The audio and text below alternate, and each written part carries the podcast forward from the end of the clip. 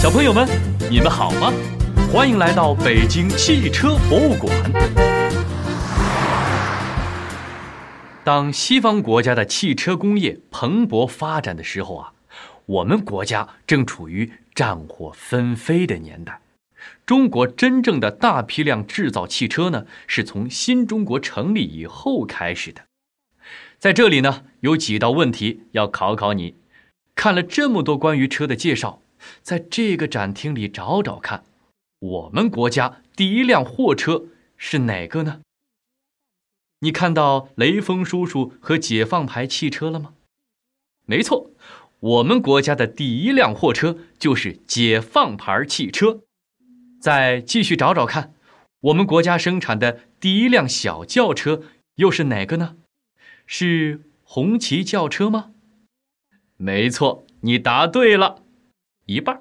哈哈，我们国家的第一辆小轿车其实是红旗轿车的前身，当时它的名字叫东风，就是眼前的这一辆。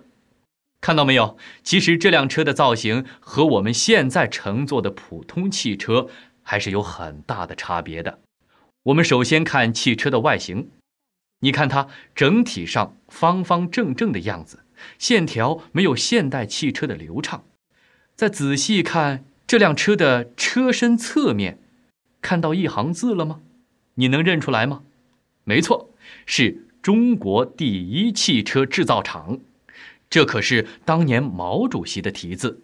如果走到车的后边，你还可以看到车尾灯腔采用了中国古代宫灯的样式。而如果能坐进汽车里头，你还能发现很多中国风元素，比如仪表盘采用福州漆器，烟具和把手采用的是北京的景泰蓝。东风轿车虽然是国产的第一批小轿车，但细节方面也是很用心的。当年东风轿车制成之后送到北京，毛主席仔细参观了它，用他老人家的话说，那就是坐上我们自己制造的小汽车了。东风车停产之后呢，我国研制出了红旗轿车。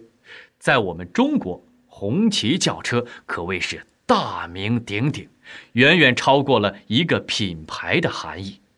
红旗轿车也见证了新中国的很多大事，比如领导人在重要场合需要乘坐轿车的时候，一般都会选择红旗轿车。